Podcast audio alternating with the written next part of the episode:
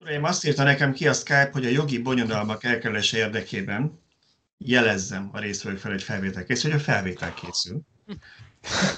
és nem ezzel a, nektek nem, nekem kiírta, ezzel a lendülettel köszöntök is mindenkit a Villanyóra 69. adásában, csak hogy a szöcskeféle spontán bejelentkezés legyen, ez szerintem kivételesen most sikerült.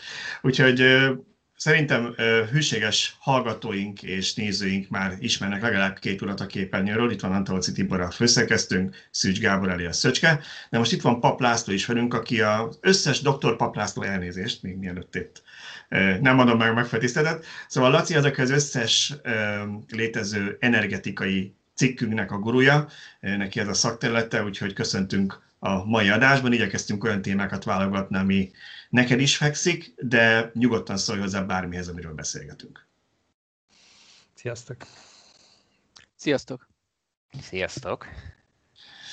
Na, szerintem csapjunk is bele. Elmondom, hogy nagyjából miről terveztünk ma beszélni, aztán meglátjuk, hogy mi fér bele, mert elég sok mindent összeírtunk szerintem. Próbáltuk pár fő témakörre rendezni a cikkeket és, és gondolatokat. Az első mikor várható az, hogy megszűnik a belső égésű motoros autók gyártása, betiltják, nem lehet meg forgalomba helyezni, vagy csak ilyen exotikum lesz. Enne, ebben a témában több cikkünk is született a héten, volt, ami itt saját kútfőből volt, amit csak megírtunk most kúrens híreket, pont összejött, hogy nagyon sok cikk született a témában, úgyhogy gondoltam, erről beszélgessünk egy kicsit. Mennyire jó, mennyire rossz, és mit lehet erről most tudni. Aztán lesz egy pici tízerünk, Tiborral tegnap Ford Mustang Mach-E bemutatón voltunk, ilyen statikus bemutatón, úgyhogy tesztlet, és most még ne várjon senki, azt majd így május-júniusra próbáljuk megszerezni az autót, viszont egy pici ízelítőt adunk abból, hogy mit tapasztaltunk, aztán szerintem kb. mire ez, ez a videó kimegy, addigra, addigra már meg lesz ez, a cikk is, illetve szerintem ott is forgattunk videót, úgyhogy ha nagyon nem szóltuk el, akkor még abból is lesz videós anyag. Szó lesz ma még pár rövid hír erejéig egy-két új autóról vagy olyan autóról, aminek most tudtuk meg az árát. Ez a szokásos lista, ilyenkor mindig átnézzük, hogy mi az újdonság a héten. Volt itt például az Audi Q4 e-tron, ami senki ne essen hasonlógéstől az olcsó villany Audi lesz, legalábbis egyelőre, olcsóbb, mint az eddigiek. És Tibor tesztelte az Opel Mokka E-t, úgyhogy egy nagyon picit erről is fogjuk fogadni, hogy mit tapasztalt. Aztán van egy nagyobb témánk szerintem a végére, és előtte még lesz egy kis rövid történetünk a villanyos támogatásról. A nagyobb téma az pedig az EU-s támogatás, energetikai támogatás lesz. Senki ne aggódjon attól, hogy itt valami jogszabályi idézetekkel fogunk vagdalkozni, hanem egyszerűen arról fogunk beszélni, hogy hogyan alakul most ez át, várható a napelemek, szigetelés, elektromos fűtés támogatása, illetve hogy ezzel kapcsolatban milyen véleményeket hallottunk a héten a médiában, amire fogunk reagálni, mert én például az egyiken egy egész hanyányit kiakadtam, úgyhogy bedobtam az uraknak, hogy arról is beszéljünk egy picit. Úgyhogy szerintem kezdjük is rögtön el az első témánkkal. Rögtön szabadkozok is egyet. Múltkor, amikor leírtam valahol, hogy, vagy lehet, nem is én írtam, valaki írta, hogy füstös autók. Zokon vette az egyik kommentelő, hogy mi az, hogy füstös, ilyen hülyességet hogy lehet Erre mondani. nagyon ugranak. A többi is füstös, meg egyébként is. Ezt én semmiképpen nem pejoratívként uh, szoktam használni, na jó, max egy nagyon picit, uh, mondom úgy, hogy még én is még mindig füstös autóval járok, Kérjük a segítségeteket abban, hogy találjunk egy jó szót erre, ugyanis ugye az angolban azt hogy ezt, ezt nagyjából a belségési motort szokták rövidíteni ezzel az ICE rövidítéssel, ami egy kicsit vicces is, mert ugye jeget is jelent, meg Internal Combustion Engine, tehát azt is rövidíti, hogy belségési motor, tök jó. A magyarban erre használták már azt, hogy BÉM, mint belségési motor, de iszonyat béna. Úgyhogy ha valakinek van jobb ötlete, hogy hogy tudunk egy összefoglaló rövid, frappáns kifejezést találni arra, hogy benzines és dízel, akkor tegyenek, tegyetek javaslatokat a kommentekben, és akkor áttérünk erre, és nem füstösnek fogjuk írni. Egyelőre ez a legrövidebb és legegyszerűbb, ami ilyenkor nekem legalábbis eszembe jut, hogy vannak a villanyosok, meg vannak a füstösök, és igen, ha a villanyosnak nem megújulóval termelik az áramot, akkor picit az is füstöl, de ebbe talán majd később bele tudunk menni. Urak, gondolatok a füstös, nem füstös témáról? Van értelme még erről beszélgetni most, hogy sorra betiltják őket? Volt Jó, Van, hát figyelj, még lovakat is tartanak. Hát, Nem fognak ezek eltűnni azért teljesen. Jó, Igen, a... mindenki, kezd... bocs, bocsánat, csak azt akartam mondani, hogy mindenki attól aggódik, hogy igen, most betiltják, és nem jöhet ki az ő jó kis tavaly vásárolt autójával. Ennyire azért nem eszik forrónak ását, az új autók eladását szeretnék betiltani, ezt azért tisztázzuk. Igen, igen, szerint, szerintem igen, ezt tegyük tisztába, tehát itt általában két céldátumot szoktak említeni. Az egyik, amiről gyakrabban hallunk, ez az új autók forgalombehelyezése. A másik pedig, hogy teljesen kivonni a forgalomból a belső és a motorosokat. Erről szerintem nagyon kevés ország nyilatkozott, talán Norvégia az első, ahol én olvastam egy ilyen talán 2030-as vagy 35-ös céldátumot, tehát ők is még egy olyan 5-10 évet rászámoltak arra, hogy amikor már ők nem szeretnének újat forgalomba helyezni, és hát azért ugye egy ilyen minta államról van szó a videótudás terén. Egy kis ország, gazdag ország viszonylag gyorsan tudják cserélni az autókat, úgyhogy nem hiszem, hogy ennyire szűk lenne ez az idő. Meg hát nem is arról van szó elsősorban, hogy a most forgalomba helyezett viszonylag kevéssé környezetszennyező vadonatúj benzineseket fogják először kitiltani, valószínűleg először azt fogjuk látni, hogy a régebbi motorral rendelkező, vagy régebbi szabálynak megfelelő autókat fogják mondjuk a belvárosokból kiszorítani, majd így fog ez indulni. Én úgy gondolom, hogy komoly kitiltásra nem is lesz itt szükség, megoldja egyszerűen a, az anyagi oldala a pénztárca, ahogy az rendszerváltás táján a 90-es évek vége felé lehetett hallani arról, hogy a kétütemű autókat be fogják tiltani, aztán így teljesen elült ez a dolog. Talán egy ideig volt olyan érvényben, hogy egy kicsit nehezítették a tulajdonos váltását ezeknek, de valójában nem volt szükség betiltásra. Egyszerűen a modernebb, olcsóban üzemeltethető, komfortosabb autók kiszorították teljesen ezeket. Úgyhogy én hiszek abban, hogy nem kell itt semmilyen radikális tiltás irányba elmenni. Nyilván a belvárosokból a sétálóvezetek környékéről, stb., ahol rengeteg ember megfordul, onnan majd mindenféle extra díjakkal igyekeznek kiterelni őket, de szerintem egyszer megoldja ezt anyagi oldalról. Igen, és igazából ezek a kitiltások nem is a villanyautók segítésére vannak, hanem tényleg valóban a, a, a belvárosoknak a, a tisztítása véget, illetve a, a, amiatt, hogy csendesebbek és élhetőbbek legyenek azok a területek. Tehát nem, akkor is valószínűleg kitiltanák ezeket az autókat ezekről az útszakaszokról, hogyha nem lenne elektromos autó.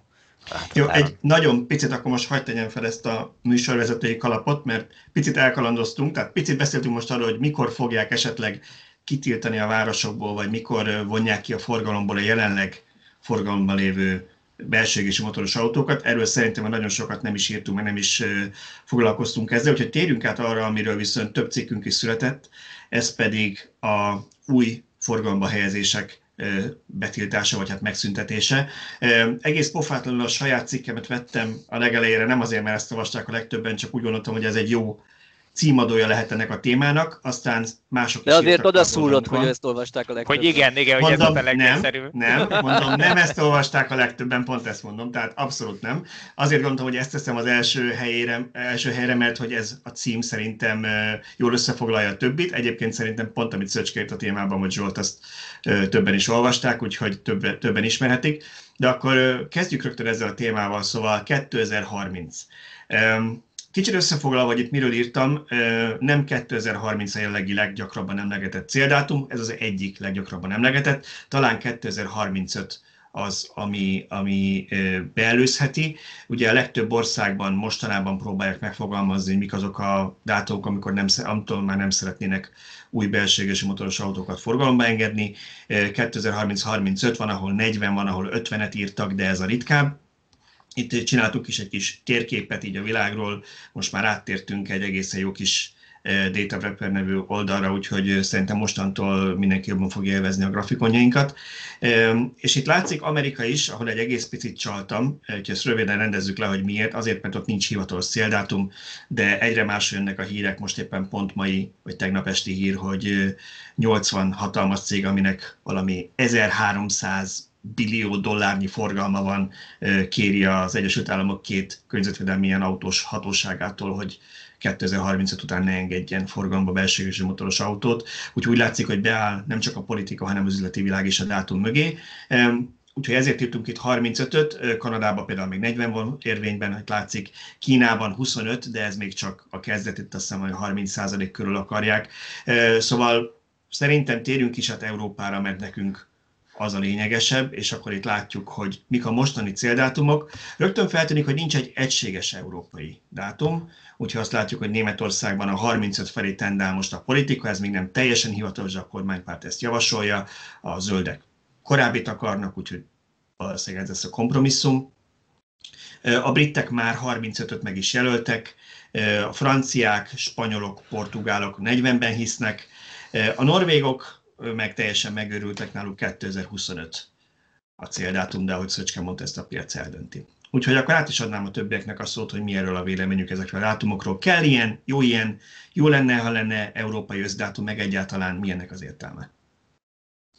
Szerintem ez leginkább jelzési értékű, hogy a gyártóknak is komolyan kell venni az elektromosítás irányába történő fejlesztéseket, és erre is azt mondom, hogy utólag majd, utána majd megoldja a piac.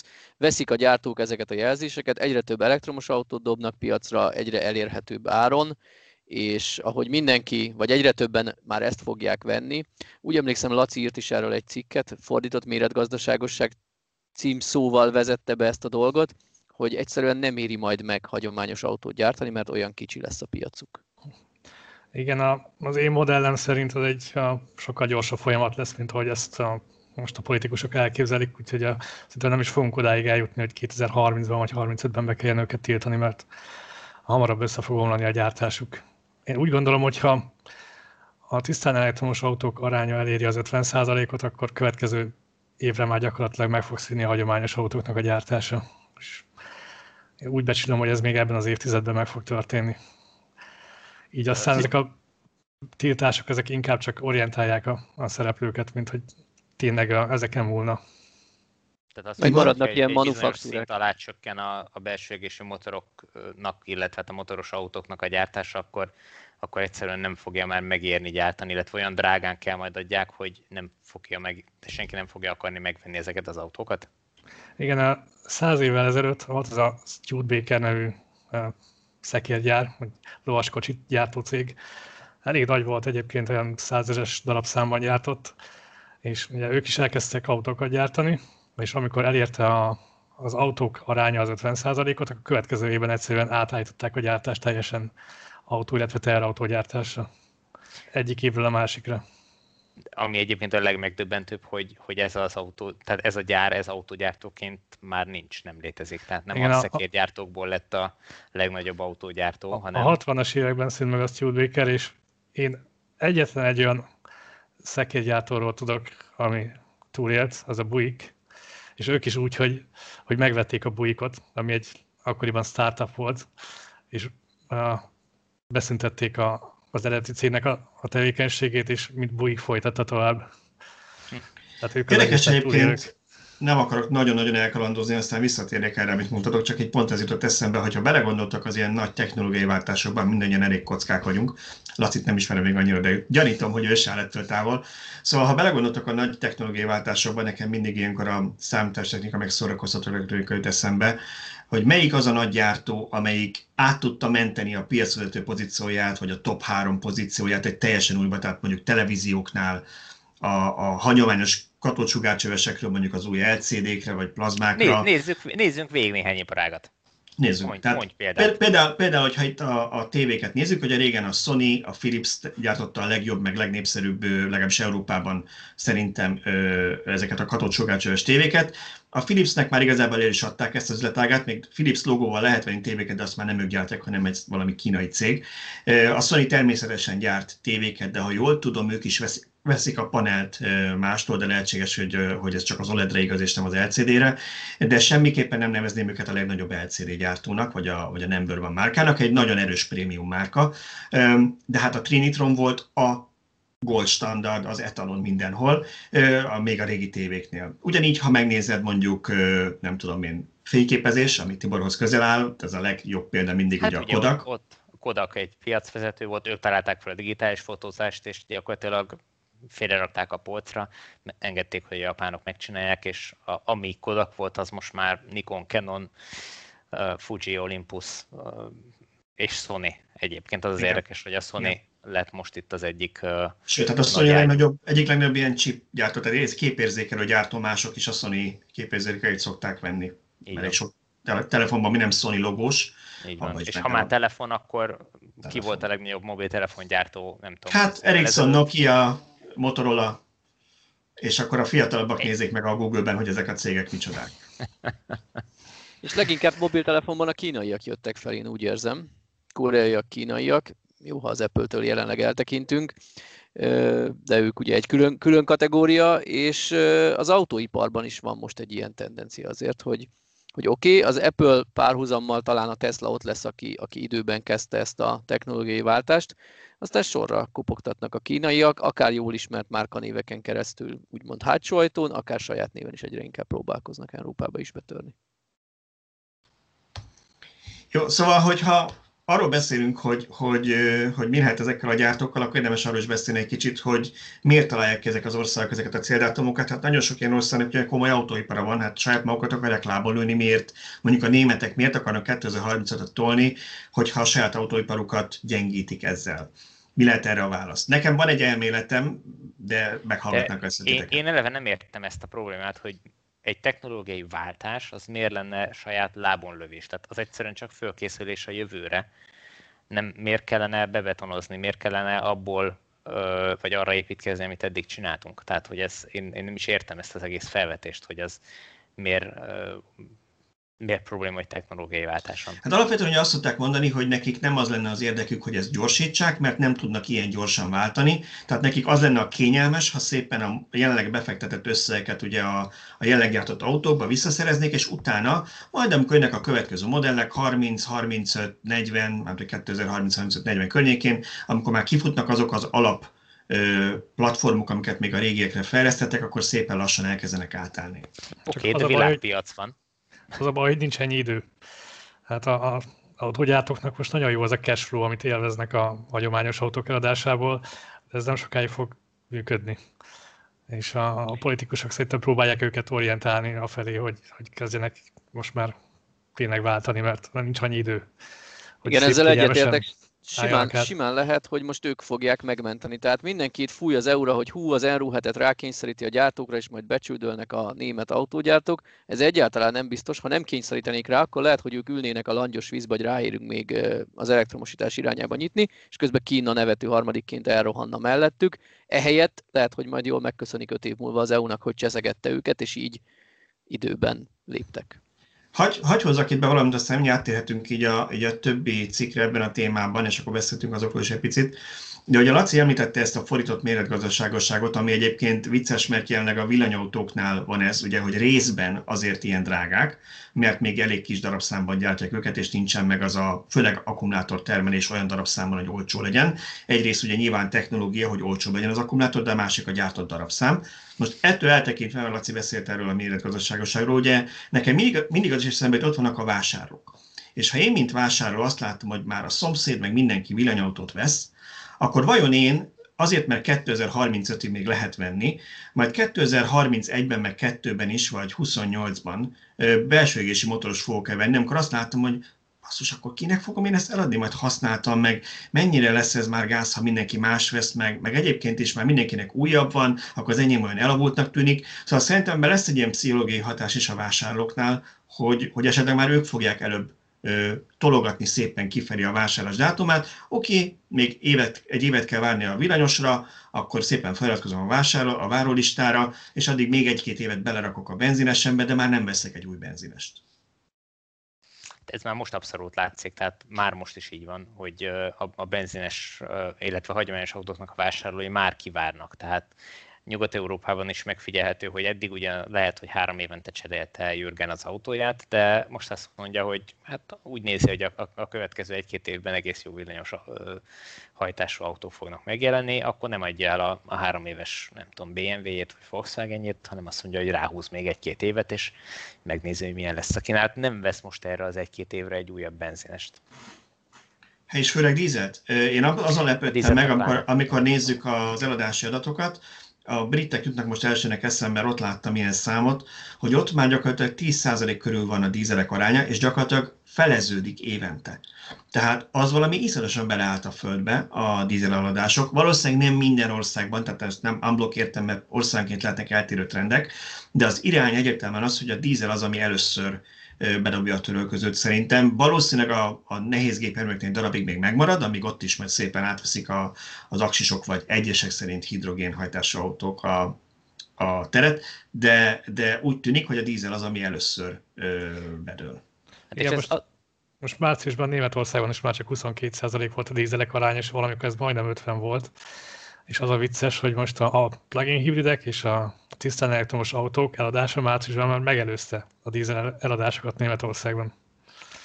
És ez azért szomorú, illetve veszélyes ránk nézve, mert ugye mi vagyunk a, az árérzékeny piac, illetve ahol még nem annyira utálják talán a, a dízelautókat, és, és könnyen lehet, hogy a nagy gyártók az eladhatatlan dízeljárműveket Európában, Magyarország felé, vagy Kelet-Európa felé fogják orientálni, és azt mondják, hogy egy nyomott áron megpróbálják itt értékesíteni, mert nem tudják egyik pillanat, egyik pillanatról, vagy egyik napról a másikra felszámolni a dízelmotor gyártásokat.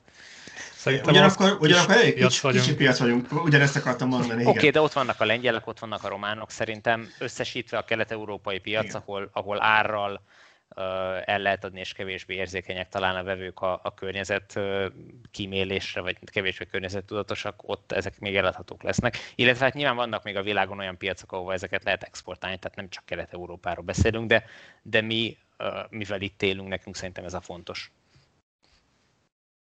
Jó, nézzünk is akkor még, még egy-két cikket ebben a témában, hogy tovább lenítsük ezt a beszélgetést. E, mindjárt meg is osztom a képen, azok, akik YouTube-ban követnek minket, most látják, a kilenc tagállam kéri az EU-tól a hagyományos autó betiltását. Szerintem ezt Zsolt írta. És itt arról írt benne, hogy Dánia, Hollandia, Ausztria, Belgium, Görögország, Írország, Litvánia, Luxemburg és Máta, amire persze lehet legyinteni, hogy hát gazdaságilag nem a legnagyobb, vagy létszámban nem a legnagyobb országok, ugye változó, mondjuk Görögország viszonylag nagy országnak számít, de mondjuk Luxemburg, meg, meg Litvánia, meg akár Írország, meg Málta, ugye kisebb országok, de ugyanakkor ez egy igencsak jelzésértékű kezdeményezés, hogy szeretnék kikényszeríteni az EU-ból, hogy legyen egy központilag egységesen megszabott dátum, és nem minden ország saját maga találjon ki egy céldátumot, én személy szerint ezzel egyetértek, mindjárt elmondom, miért aztán átadom nektek a szót. Igazából én úgy gondolom, hogy ez eleve egységes piac, és sokkal jobb az minden szereplőnek, a vásárlóknak is jobb, az iparágnak, hogy át tudnak egyszerre alakulni, és nem, nem meglepetésszerűen mondjuk munkahelyek ezré szűnnek meg, mert valamelyik gyártó elszámolta magát, és, és, és már nem veszik a portékáját. Úgyhogy szerintem sokkal jobb ez mindenkinek, hogyha ez központi dátum, egy, egy EU-s egységes dátum lenne, még ha ahogy Laci mondta, lehet, hogy mire jutunk oda, már irreleváns lesz az dátum, mert előbb a piac kikényszeríti. Mi gondoltok ti erről? Legyen központi dátum, vagy jó az, hogyha minden ország maga határoz meg egyet? legyen. Ha már van, akkor legyen központi. Hát jelzésértékű lenne, hogyha meg tudnának állapodni a, az EU-s tagországok egy ilyen dátumról, de szerintem, ahogy Laci is mondta, ez irreleváns, tehát nincs jelentősége a valóságban, ez csak egy ilyen egy szimbolikus... gyorsítja. Hát nyilván gyorsíthatná, de szimbolikus dolog lenne. De azért azt tegyük hozzá, hogy, hogy ezek olyan országok, akik aláírták ezt a kezdeményezést, amelyekben nincs autógyártás, vagy, vagy ha van is bármiféle, az, az minimális vagy elhanyagolható. Tehát így, így ezért könnyű, mondhatnánk, vagy mondhatják az, az autógyártásból élő országok. Nyilván itt is ez van a háttérben, illetve ott van egy másik cikk, amiről még itt akarunk majd beszélni, most kicsit előbbre hozom, hogy azt hiszem a Greenpeace csinált egy ilyen felmérést, hogy mely nagyvárosokban támogatnák a, Igen. a, az átállást. Itt, itt, itt viszont csupa olyan országok voltak, hogyha én jól láttam, vagy olyan országokban lévő nagyvárosok, ahol viszont van autógyártás, tehát a, amelyek nem biztos vannak kivételek, most így hirtelen. Hát itt ugye, ami, amit látunk, az, van, Franciaországban van Párizs és Lyon, Németországból Hamburg, Berlin, Oroszországból Róma és Milánó, Spanyolországból szintén elég jelentős autógyártás, ugye most a Fordnál voltunk, ők is említették, hogy van jelentős gyáruk Spanyolországban. Itt, itt van Barcelona és Madrid, briteknél London, Birmingham. Igen, olyan, olyan országok nagyvárosairól volt szó, amelyekben van autógyártás, és ott a lakosság viszont támogatja. Tehát lehet, hogy az ottani politikai elit ugye félve a, a, az autógyártás megszűnésétől, vagy, vagy, vagy gondba kerülésétől nem támogatja a, az egységes átállást, a lakosság viszont igen. A lakosság viszont támogatná, hogy mielőbb Ugye mindegyik, mindegyik megkérdezett autókat. városban, vagy mindegyik városban megkérdezték az embereket, 50% fölött volt a támogatás, csak annak, aki sem nem látja a grafikont. És ami igazán szívben engedő volt, hogy Budapesten 72%-os volt a támogatottsága annak, hogy 2030 után a városban csak zéro emissziós autók közlekedhessenek. Igen. Nekem egyetlen egy kérdésem van, még az előbb fölmerül, csak akkor nem kérdeztem, hogy, hogy ezek a tiltások, arról ti tudtok, hogy ez hogy a belső égési motoros autókat, vagy autók értékesítését tiltják. Ez azt jelenti, hogy csak azt tiltják, ami tisztán belső égésű motoros, vagy ez már vonatkozik a, a hibridekre, meg plug-in hibridek tiltására is? Ugye van egy cikkünk ebben a témában, ezt Zsolt írta, ez a már is üldözik a plug-in hibrideket Európában felütésű Reuters hír alapján született cikk, még aki esetleg minket vádolna a szenzációhajtással, nem mi találtuk ezt így ki, ahol azt írták, hogy a hibrid, konnektoros hibrid gyártását 2025 után nem lehetne fenntarthatósági beruházásként elkönyvelni. Ezt kérik, vagy ezt, ezt erre készül az Európai Unió, hogy, hogy egy ilyen döntést hozzon. Ez mit jelent? Laci, te foglalkoztál ezzel, hogy, hogy, hogy számolják most ezt így a gyárak, hogy, hogy vannak ezek a kvóták, vagy valamelyik ötök utána nézett ennek? Nem, nem igazán vagyok ezzel képben. Hát így konkrétan nem, de, de gyanítom itt ö, arra vonatkozhat ez, hogy most a CO2 kvótában ö, mindenféle kedvezményeket kapnak ezek az autók, és valószínűleg ezt előbb-utóbb ki kéne írni. Úgy emlékszem egyébként, hogy, a, hogy ami kilométerenként 50 g CO2 alatt van, azt veszik a, a tisztán elektromosnak, vagy tehát ugyanabban a kategóriába esik. És akkor, hogy, hogy bizonyos a hibridek is ebbe beleeshetnek. Uh-huh. És ugyanúgy számolják el őket, mint a tisztán elektromosok lennének. Igen, hát ez, ez, ez régóta érik egyébként, ugye, hogy, hogy ugye a hibridektől veszegetik el a kedvezményeket, tehát hogy ingyenes parkolásról is mindig szó van, hogy majd megszűnik és ilyenkor mindig felszoktak hördülni azok részben jogosan, akik ugye, akik ugye azért is vettek részben ilyen autót, mert hogy majd ezzel be lehet menni a városban, amikor mással nem, lehet vele ingyen parkolni, de hát azért ezt tudjuk, hogy ez egy átmeneti technológia, úgyhogy hogy visszakanyarodjunk a beszélgetés elejére, és szerintem már többször én is említettem, hogy nekem ez mindig olyan, mint, mint annó a DVHS, digitális VHS, na, amit valószínűleg nagyon kevesen ismernek egyáltalán, nem kell még korhatárt sem húznom, ugyanis nem terjedt el. És ugyanez volt a DCC-vel, az a Digital Compact Cassette, ezeknek mind az volt a tulajdonsága, hogy megjelent a CD, megjelent a, a DVD, és akkor azt mondták a régi gyártók, hogy hát mennyivel jobb lenne már, a hülye DVD-re föl lehet venni egy-két órát. Hallasz minket, Hallunk, Tibor? Tibor. Mi hallunk téged? Jó, jó. Oké, akkor csak nálam szakadozik. Jó. Oké. Okay. Szóval, hogy mondjuk például a DVD esetén csak egy-két órát lehet rá felvenni, meg nem játsza le a DVD lejátszó a régi VHS kazettákat, csinálunk egy DVH szabványt, a régi VHS kazettákat mind lejátsza, föl lehet rá venni négy órát is akár tök jó minőségben, ott van a szalag, tök jó, beleállt a földbe, senkinek nem kellett, mert a DVD-n lehet ugrálni a, meg a, a különböző fejezetek között, meg strapabíró, meg jobb, meg mit tudom én. Ugyanez volt a magnókazettáknál, ott van a világon több milliárd magnókazetta, csináljunk egy digitális magnókazettát, lejátsza a régit, használhatjuk még közben az újat is már, ami olyan minőségű, mint a CD. Aztán ehhez képest volt, és olvastam egyszer egy cikket, hogy hogy nevették ki a Philipsnek a képviselője nagy sajtóbemutatón, amikor a CD oda volt mellé téve, és a CD-vel lehetett váltani a számok között, a szalagnál meg tekergetni kellett. Szóval, hogy mindig van egy ilyen utolsó rugása egy, egy régi technológiának, amivel megpróbálják korszerűvé tenni, de általában ez mindig egy összvér, csomó hátránya van, és nem lesz életképes. Én valahogy így látom a hibrideket. A plug-in hibrideket van, aki úgy nézi, hogy el, egyesíti egymásban a villanyautó és a benzines autó előnyeit, meg van, aki úgy nézi, hogy a hátrányait egyesíti. És ez fog felülkerekedni, ahogy egyre gyorsul a töltés, ugye mm, mostanában sokat foglalkozunk például a Hyundai Kia EGMP platformos autóinak gyors töltésével, egyre több a 800 voltos töltő, 18 perc lesz a töltés.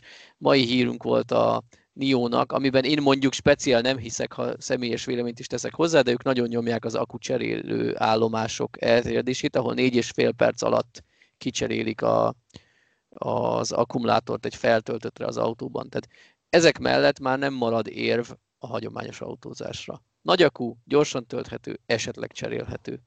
miért cipelném a benzinmotort, miért hordaném, hordanám olajcserére az autót, stb. Abszolút, tehát én is egyetértek azzal, hogy ez egy teljesen átmeneti dolog, és, és inkább csak a, egy ilyen pszichológiai hatása van, hogy igen, hogyha kell, akkor ott van a, a benzinmotor az autóban, és el tudok menni egészen Londonig, anélkül, hogy tankolnom kellene, és mit tudom, meg kell álljon egy percre is, de hogyha az ember végig gondolja, és pont egyébként tegnap a Ford bemutatón is beszélgettünk, hogy egy, egy Budapest-Prága utat, ami csak 6 óra, az se ül az ember végig, még akkor se, ha egyedül megy és, és siet, akkor is megáll egy néhány percre mosdóba kimenni, enni egy falatot, bármit csinálni. Az alatt meg egy 600 km-es úton egy elektromos autó is tökéletesen föltölthető egy 20-25 perc alatt. Igen, szerintem ezt el mondani a hidrogénes témánál is. Nem dobom be nagyon jó, csak azért, mert akkor nincs vége. De hogy ugye a hidrogénes autók mellett ez egyik kérdés az volt mindig, hogy könnyebb meg gyorsabb feltölteni, mint egy villanyost.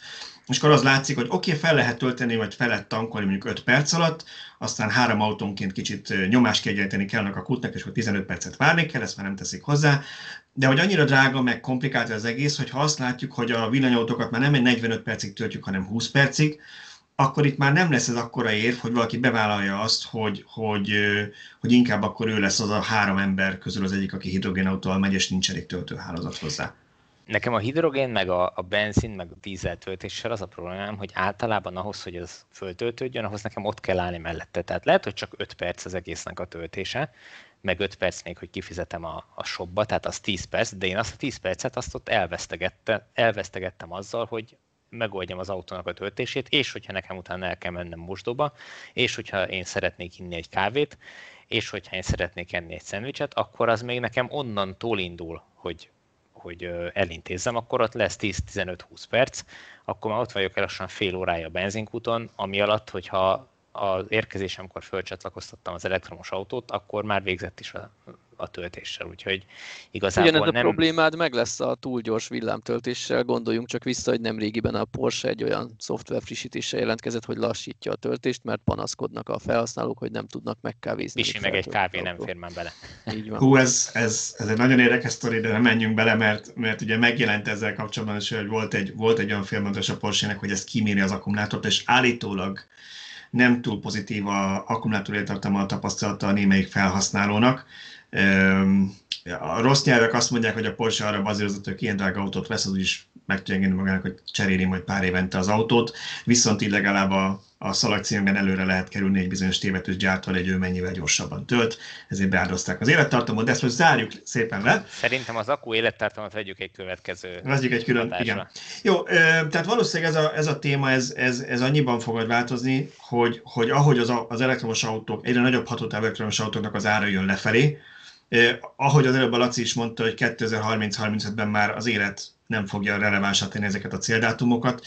Ugyanígy valószínűleg hiába lesz ott egy plug-in hibrid, amivel el lehet menni mondjuk 50 vagy 80, vagy most a Mercedesnek vannak olyan modellek, ami akár 100 km-t is el lehet menni villanyosan, és aztán bekapcsol a benzinmotor. Itt már én hozzátenném, hogy kicsit nagyobb akut tettek volna bele a benzinmotor helyett, lenne egy jó kis villanyautójuk, szóval ez már, ez már az a határ, hogy nem értem őket.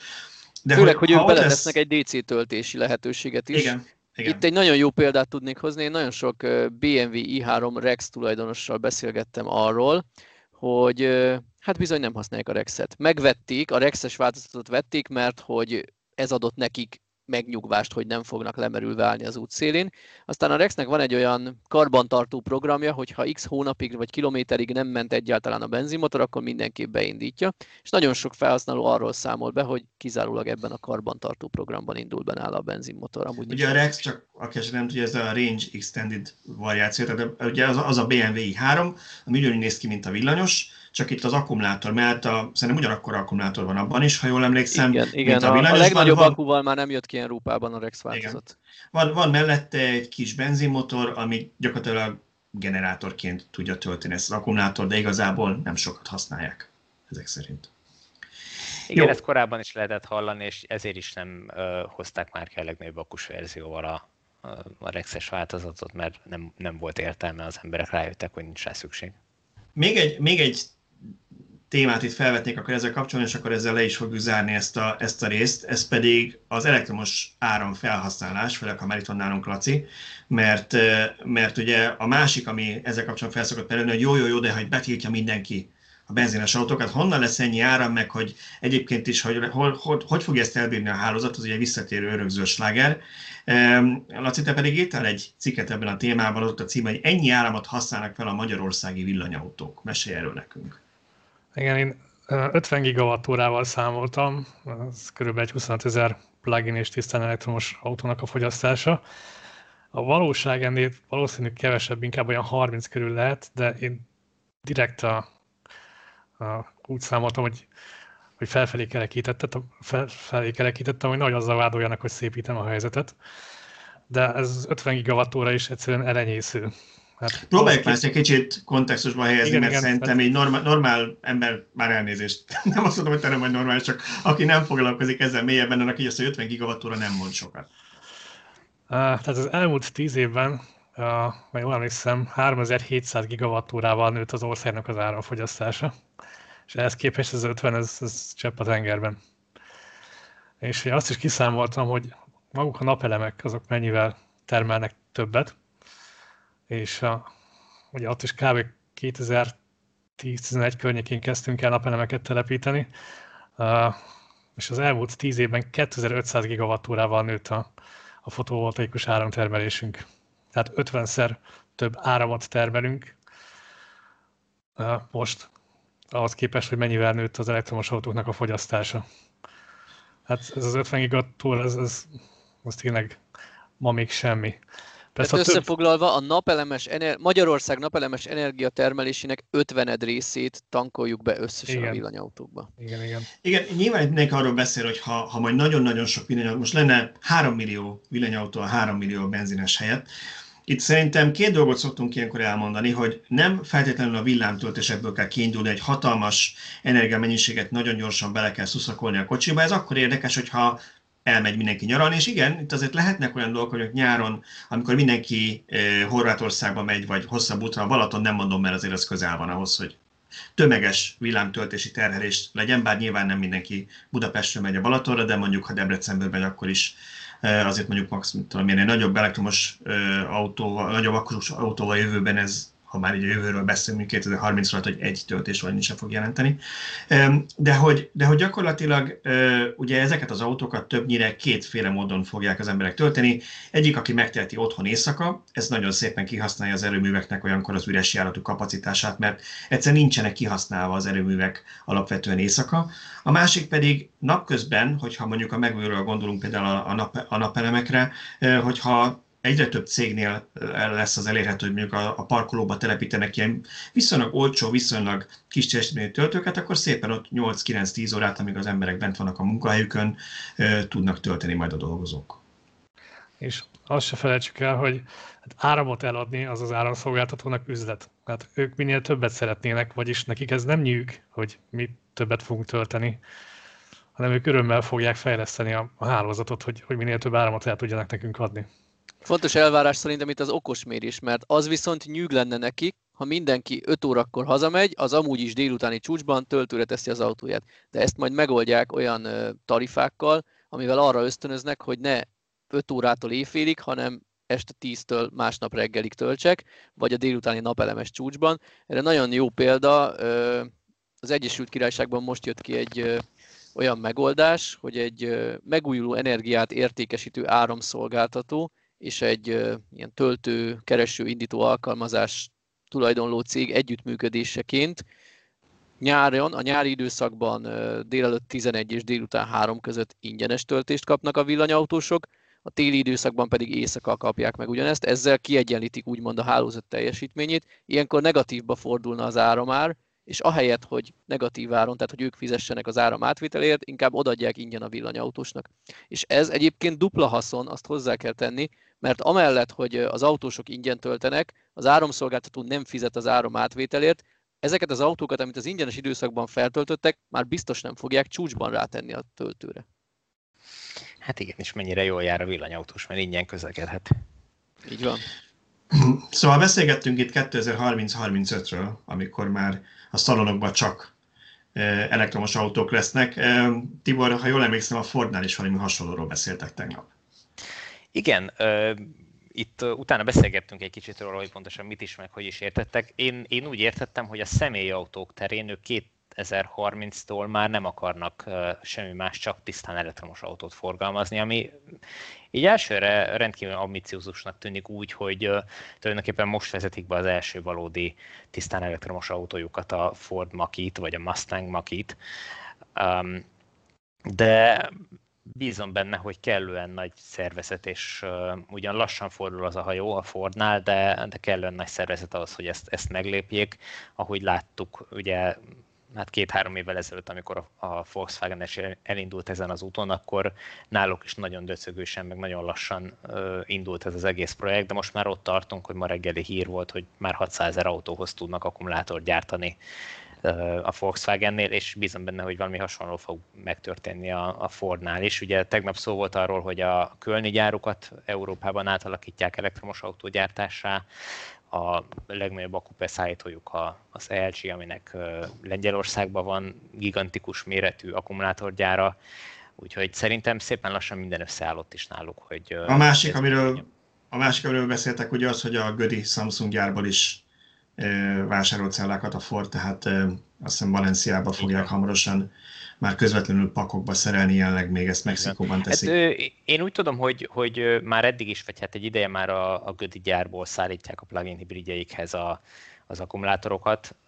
Ugye emlékezetes, hogy volt ez a hát botrány, amikor arra kérték a BMW és Ford plug-in hibrid tulajdonosokat, hogy külső forrásból ne töltsék az autóikat, mert gond lehet az akkumulátorral. Ezt úgy tudom, hogy, hogy szoftver frissítésekkel talán most már lassan megoldották mind a BMW-nél, mind a, a Fordnál, de, de akkor derült fény rá, hogy nagy valószínűséggel a Gödi Samsung gyár látja el ezeket a, az autókat akkumulátorral. Illetve jó, van a Fordnak egy olyan szál is, én ha jól tudom, hogy a Volkswagen-nel az MEB platformon együttműködve kiadnának majd valami kisebb Fordot, tehát vásárolnak, nem tudom, megvásárolják a platformot, vagy hogy is lesz pontosan ez az együttműködés. Igen, Tehát igen, így könnyű fordulni, ha kapnak egy kész platformot. Lehet, lehetett erről hallani, igen, hogy Európában a volkswagen közösen fognak platformot használni. Tök jó, hogy erről beszélünk de nem ezért voltunk a Fordnál tegnap, Maki igen, nézésbe igen, mentünk. Igen. Úgyhogy Tibor, osszál meg egy-két képet, ha meg tudod oldani azoknak, akik YouTube-on igen. követnek minket. Aki nem YouTube-on, az ne csüggedjen, mert mire ez kimegy adásba, addigra szerintem már kint lesz a cikk róla, meg a videóanyag is a honlapunkon. Csak egy kis kedv csinálónak. Akkor csak röviden mondjátok, Tesla killer lett, vagy sem? Minden Tesla killer. Nem tudom, megosztásom az sikerült, vagy nem? Igen, sikerült, látjuk. Sikerült. Aha. Jó.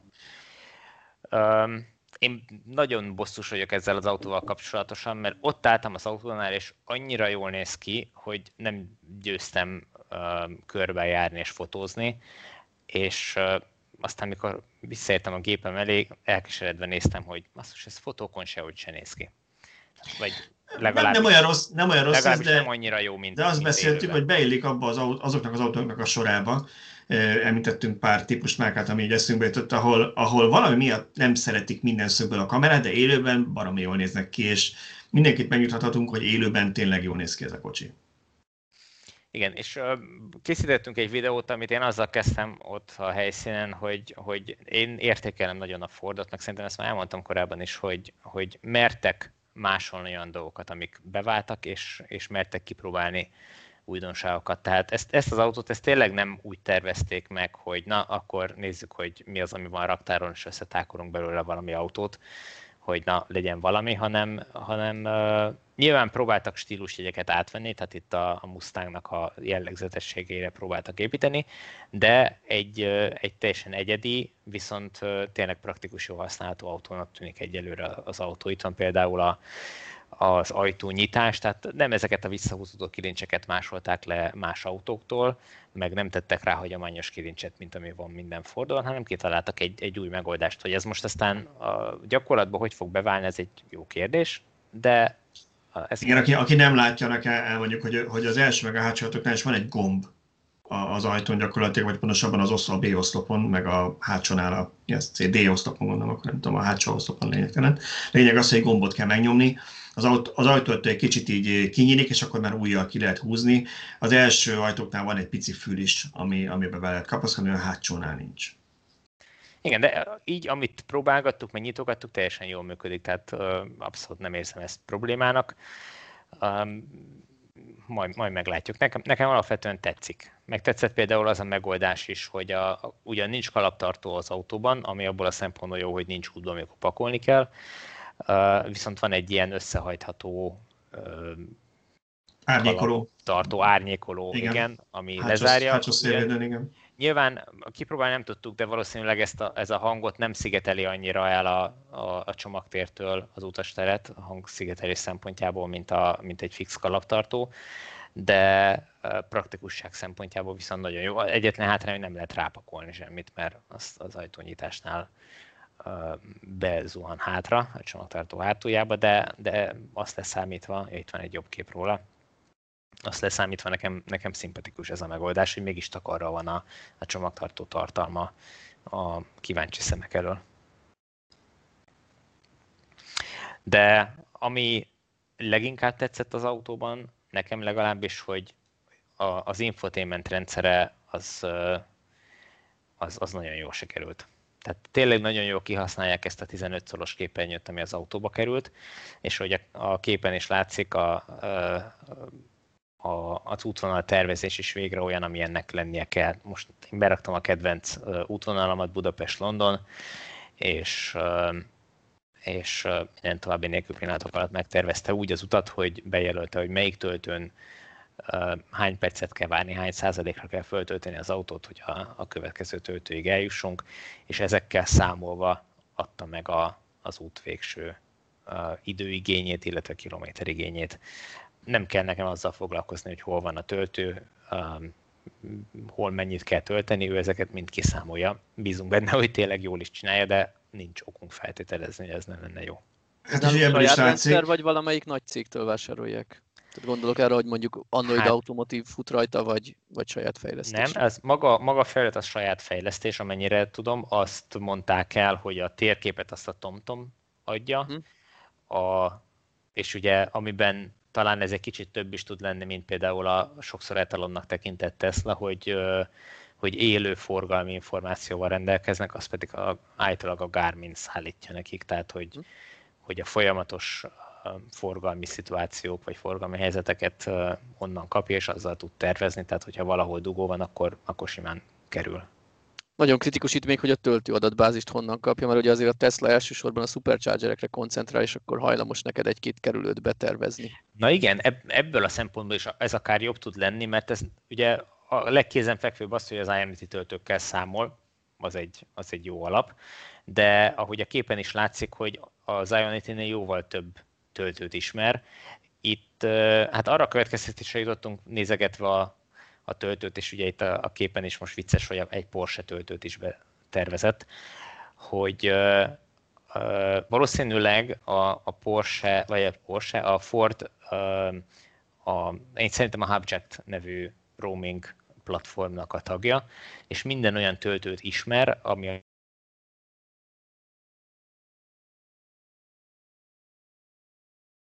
Nálam most eltűnt Tibor Én is elvesztettem Tibort, nem Jó, tudtam, hogy én szakadtam le, vagy ő. Amíg, amíg Tibor visszajön, akkor addig befejezem. Mondd el te az élményeid róla. E, igen, igen, tehát ahogy a töltési részről beszélünk egy kicsit még, tehát alapvetően itt Magyarországra próbáltak kicsit lokalizálni ezt, úgyhogy szerződést kötöttek például a Mobility-vel, és az összes Mobility töltőt nem csak, hogy ismerni fogja, hanem a Ford Pass alkalmazással fogunk tudni majd fizetni is.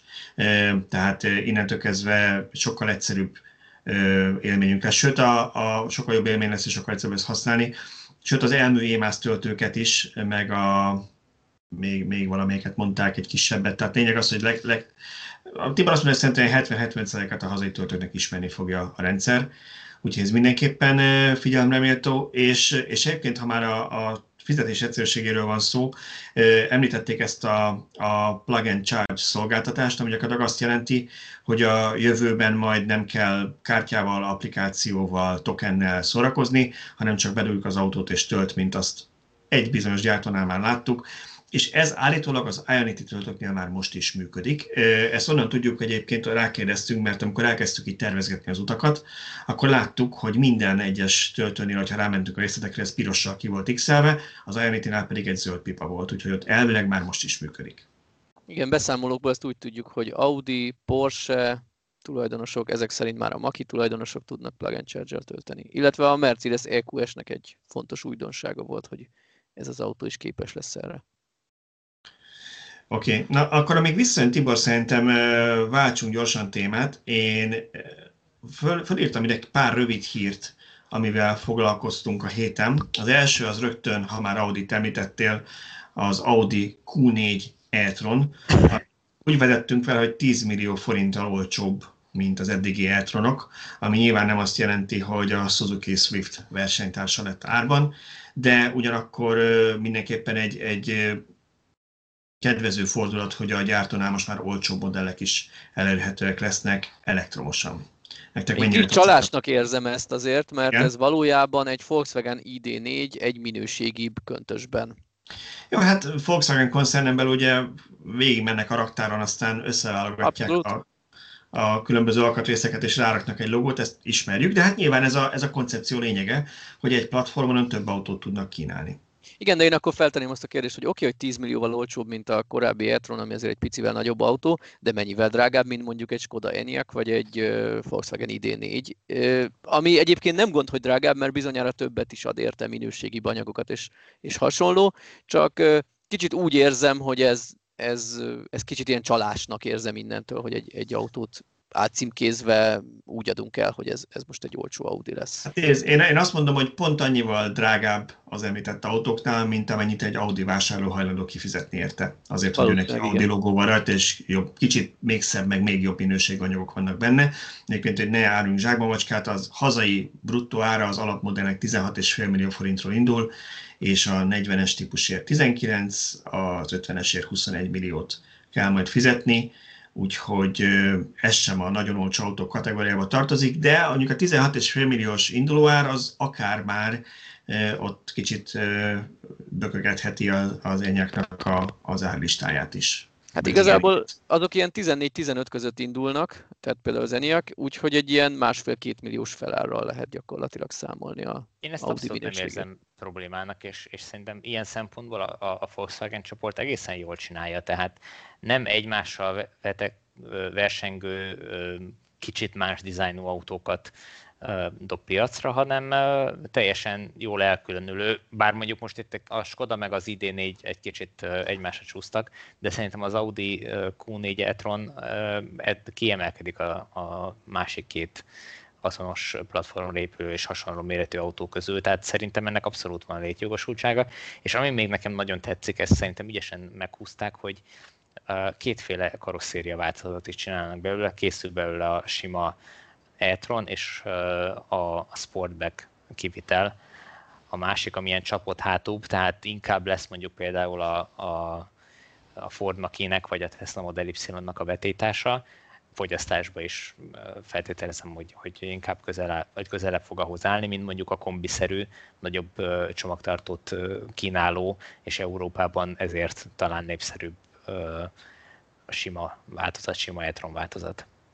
Én egyébként a Volkswagen ID4-et érzem egy kicsit veszélyben így a két tesó megjelenésével, mert aki a praktikusabb, tágasabb, konzervatívabb autót részesít előnyben az jó eséllyel Skodát választ majd helyette, aki pedig a prémiumabbra vágyik, ő meg inkább meg fogja venni az Audit egy kis felárral, úgyhogy úgy nem annyira érzem az ID4 helyét, de lehet, hogy majd a piac megcáfol engem, és meg lesz annak a vevőköre.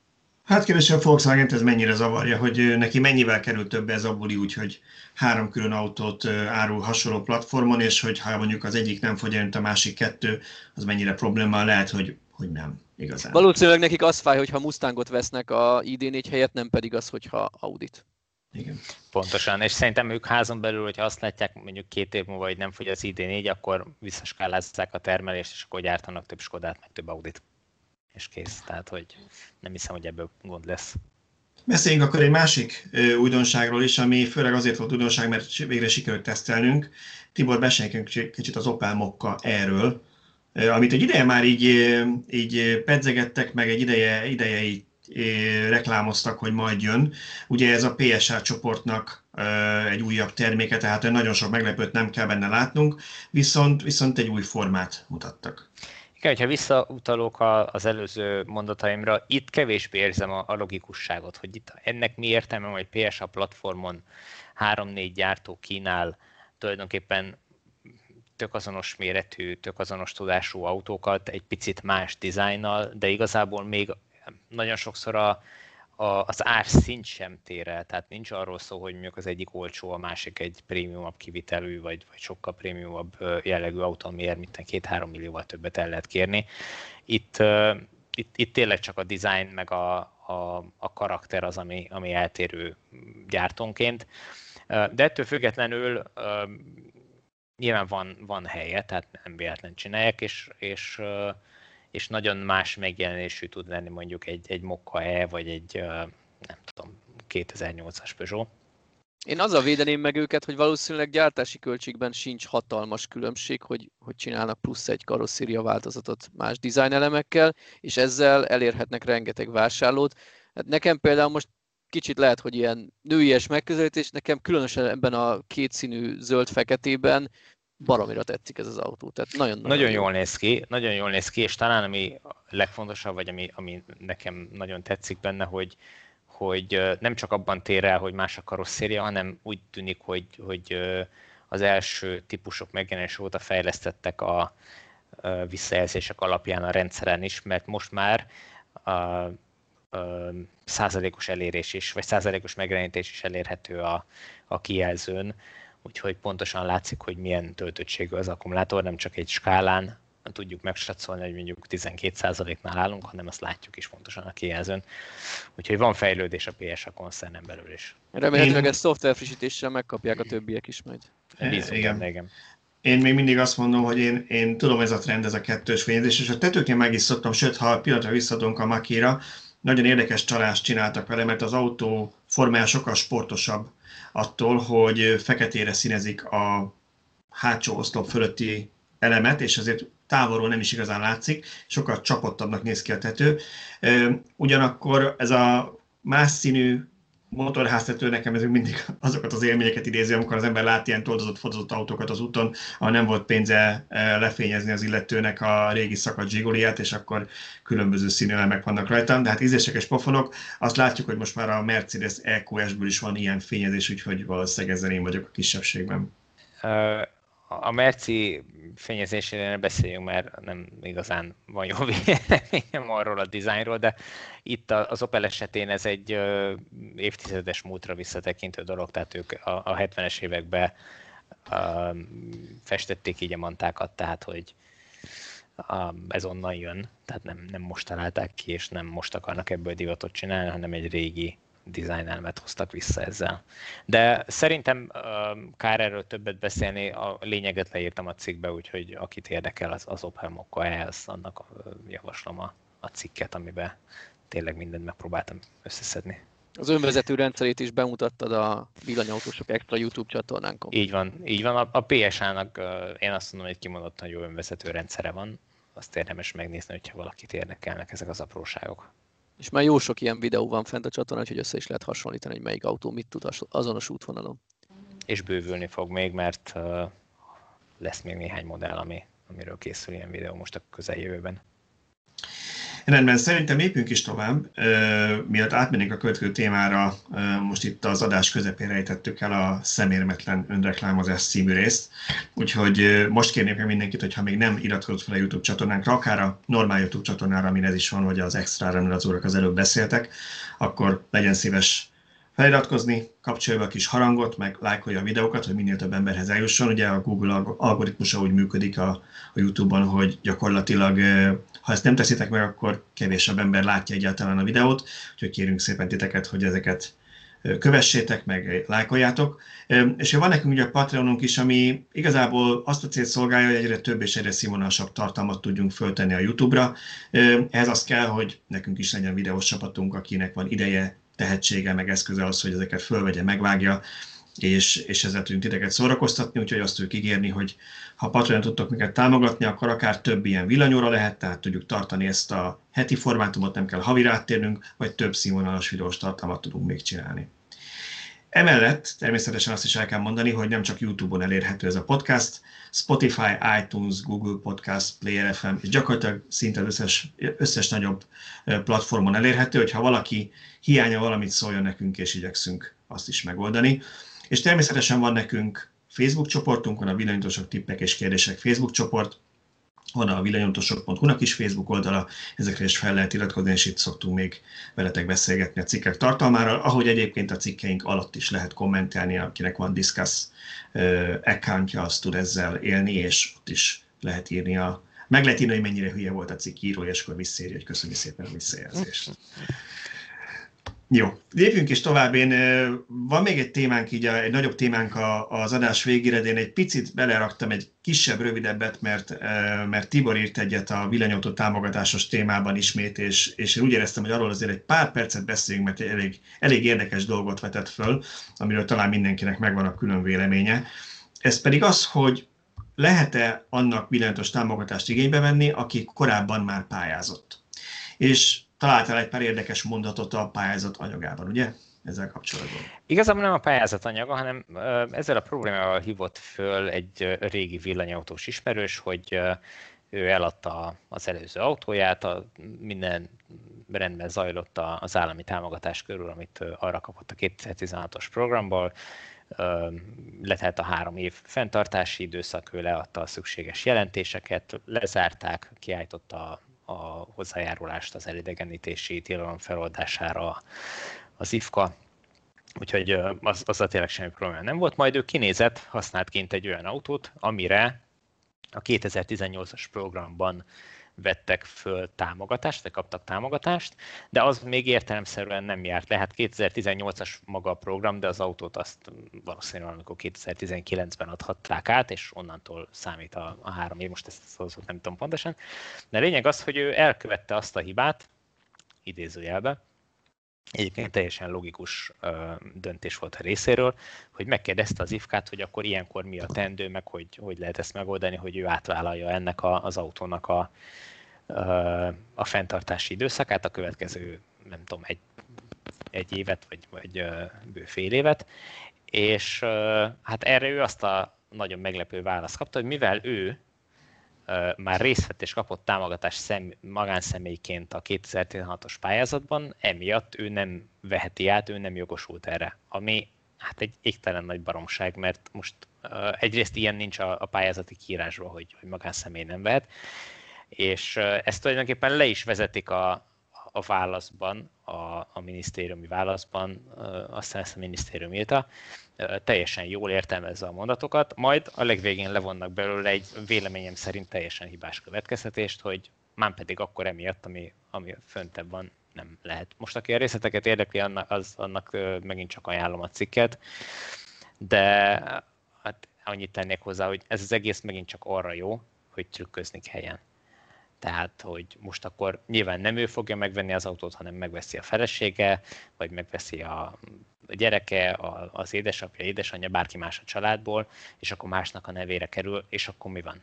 Most akkor ezzel jól megtiltották a, a, az ügyintézők, hogy akkor ugyanabban a családból, ugyanabból a pénzből megint legyen egy állami támogatott autó. Arról nem is beszélve, hogy mi van, hogyha lejár ez az egy éves időszak még, ami a, a, a a fenntartási időszakból hátra van, akkor ugyanúgy támogatott autó lesz, majd akkor megveszi, akkor már megveheti, akkor nem lesz probléma, hogy megvegye azt az autót. Tehát, hogy ez egy, megint egy, egy olyan nonsens baromság, ami, uh, amin én mindig felhúzom magam.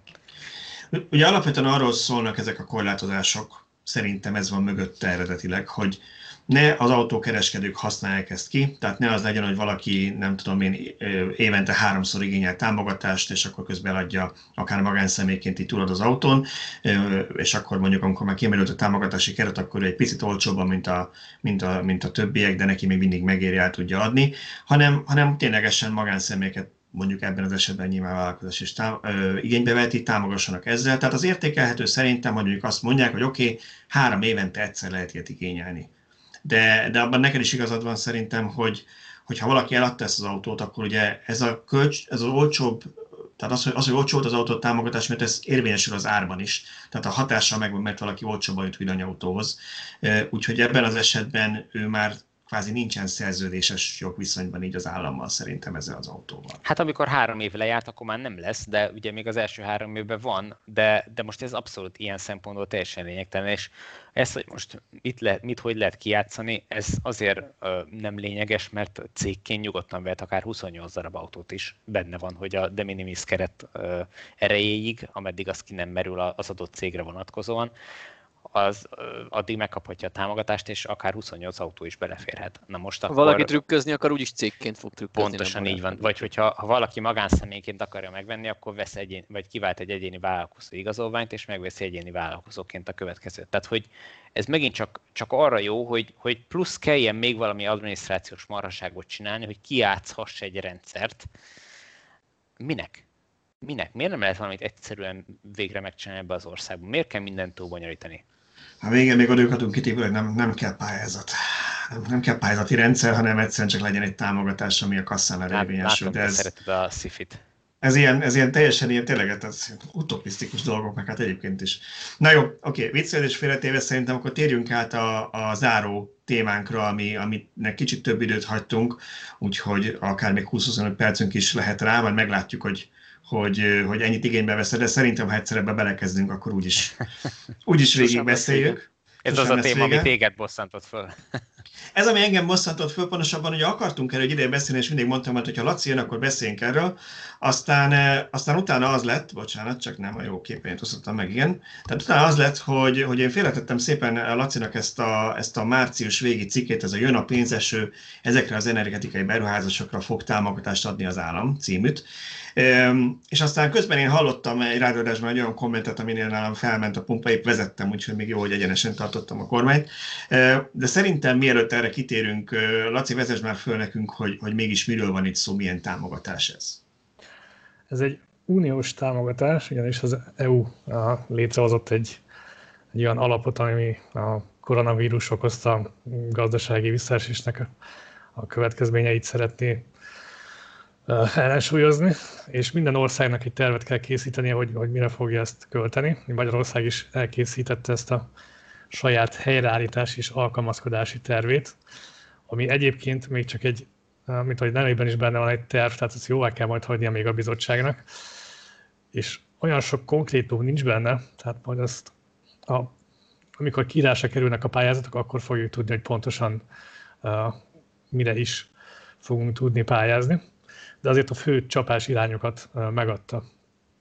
Ugye vannak olyan támogatások, amik a, amiket cégek fognak tudni igénybe venni. Ide tartozik például a hálózatfejlesztés, ami azt szolgálja majd, hogy, hogy minél több időjárás függő megújulót tudjon a hálózat befogadni és kezelni. Fognak támogatni naperőmű építéseket, amit ről azt írták, hogy piaci alapú naperőművekhez adnak támogatást, ami egy fából vaskarika, mert ha támogatást adnak hozzá, onnantól ez a nem piaci alapú. Inkább el kéne törölniek a, Robin Hood adót, az többet segítene. Szintén cégeknek fog szólni még hozzá az energiaszolgáltatóknak a, az okosmérők telepítéséhez nyújtott támogatás. És két olyan terület van, ahol a lakosság fog tudni pályázni. Az egyik az a napelemes rendszerek telepítésére vonatkozik. Itt a valamiért 4-5 kW-nál húzták meg a határt, hogy legfeljebb ilyen nagyságú rendszerekre fognak pénzt adni. Ez nem mindenkinek fog járni, hanem csak az elvállalottabb régióknak, tehát a Dél-Dunántúl, Dél-Alföld, Észak-Alföld és Észak-Magyarország, és csak a 5000 fő alatti településeken élők vehetik majd ezt igénybe. Ugyanez igaz a, másik területre is. Itt, itt is lesz napelemtelepítés, de ez járulni fog a fűtés, korszerűs, fűtés korszerűsítés is. A nyílászárócsere is része lesz a támogatásnak, és a, alapvetően én úgy vettem ki a, a megszövegezésből, hogy a hőszivattyúknak a, a telepítését akarják támogatni illetve kiegészítésként infrafűtés. Még az eredeti dokumentumban, amiről a cikk szólt, ott, ott szó volt villanykazáról is, de most egy pár nap ezelőtt kijött egy, egy újabb részletesebb anyag, és abban ez már nem szerepelt, csak a hőszivattyú és az infrafűtés.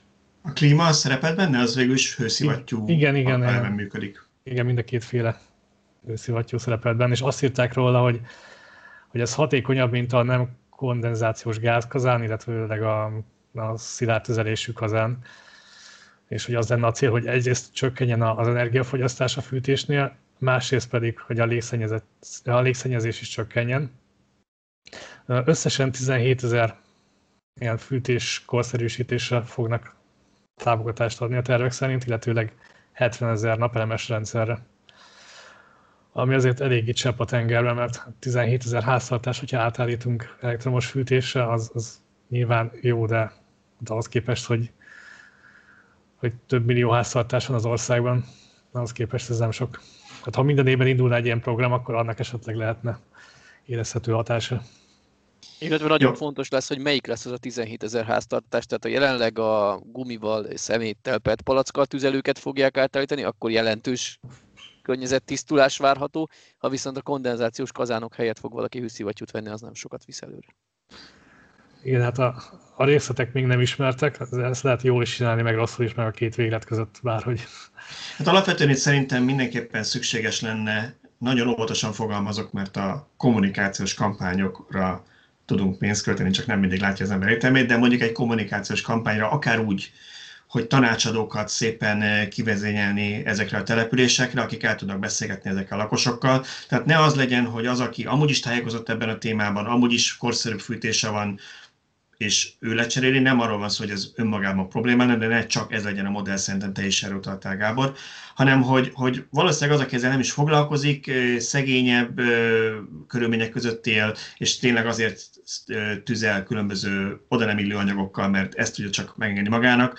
Ő nekik kellene ezt elmagyarázni, végigvezetni a kezüket az egész folyamaton, és szerintem akkor ennek jelentősebb, még jelentősebb eredménye lehetne, hogy te is mondtad, hogy mondjuk azokat a kazánokat, azokat a, a fűtési módszereket szüntetjük meg, amik a legszennyezőbbek. Hát meg az a helyzet, hogy az kevés, hogy elmagyarázod nekik, mert hogyha nincs választási lehetősége, hogy mivel fűtsön meg. Egyébként is a, a legkisebb problémája az, hogy ő most olyan dolgokat tüzel, amik környezetszennyezőek. Sokkal nagyobb probléma az életében az, hogy, hogy mit tegyen az asztalra a családnak nyilván ezeknek a, a, az embereknek, hátrányos helyzetű családoknak kellene az életét rendbe tenni valamiféle komplexebb megoldással, és emellé kínálni azt, hogy, hogy mellette még a, a fűtési rendszert is rendbe rakni, meg az energiatermelést is rendbe rakni adott esetben, tehát ez, ez lehetne, de hát ez önmagában így ez a program erre kevés. Szerintem Balázs, mondd el, hogy mi háborított fel, vagy mi Igen, én is ezt ki, mert nekünk kér, ez így tiszta, kérni. de a hallgatók nem tudják.